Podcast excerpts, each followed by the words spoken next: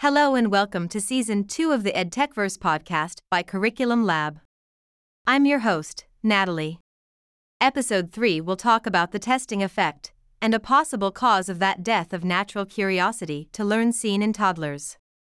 How can we keep that desire to learn in students alive as they move through the various grade levels? This is a phenomenon commonly seen across the world. So, what exactly is the testing effect? In the realm of education and cognitive science, the testing effect is also known as retrieval practice or test enhanced learning.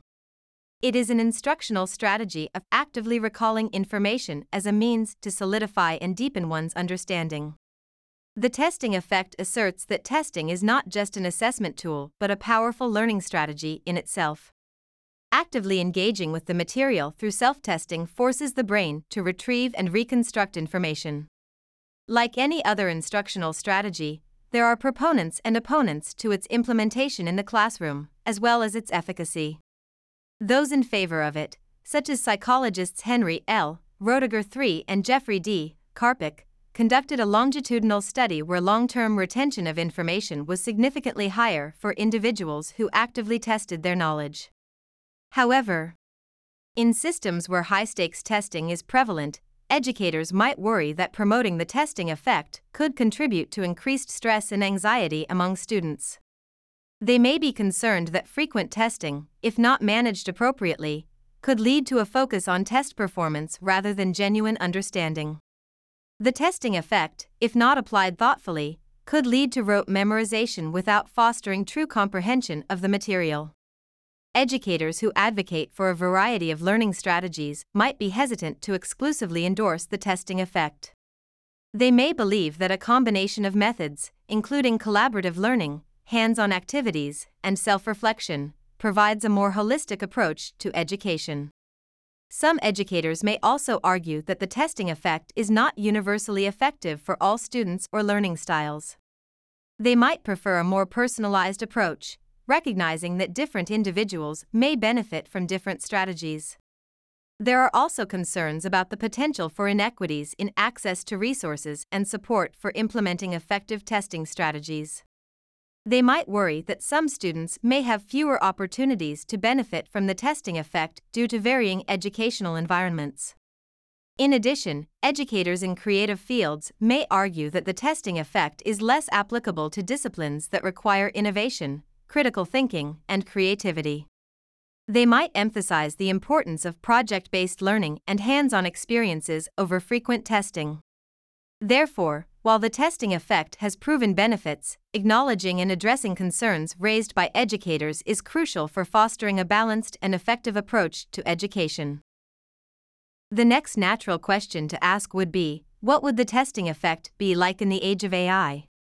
In fact, we are already living in the age of AI with adaptive learning technology that we talked about in the previous episode about math picture books.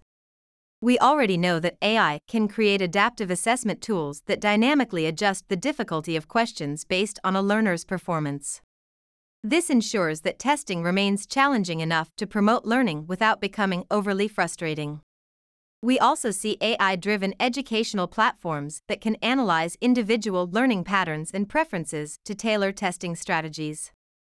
If done in a nuanced and balanced manner, this personalization can optimize the frequency, format, and content of tests to better suit each learner, reducing the downsides and enhancing the effectiveness of the testing effect. Other technology that could enable learning include virtual reality and simulations, gamification, and natural language processing.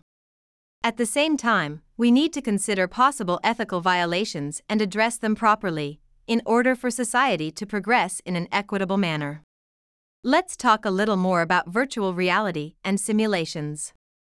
VR and simulations, powered by AI, can provide immersive environments for testing knowledge application. This goes beyond traditional question and answer formats, allowing learners to apply their knowledge in realistic scenarios, deepening their understanding through experiential learning. By providing immersive experiences that mimic real world scenarios with interactive environments for hands on learning, users apply knowledge in realistic situations. This active engagement enhances the testing effect by reinforcing memory through repeated retrieval and practice. Moreover, VR simulations can be tailored to specific fields like aviation, healthcare, or emergency responses.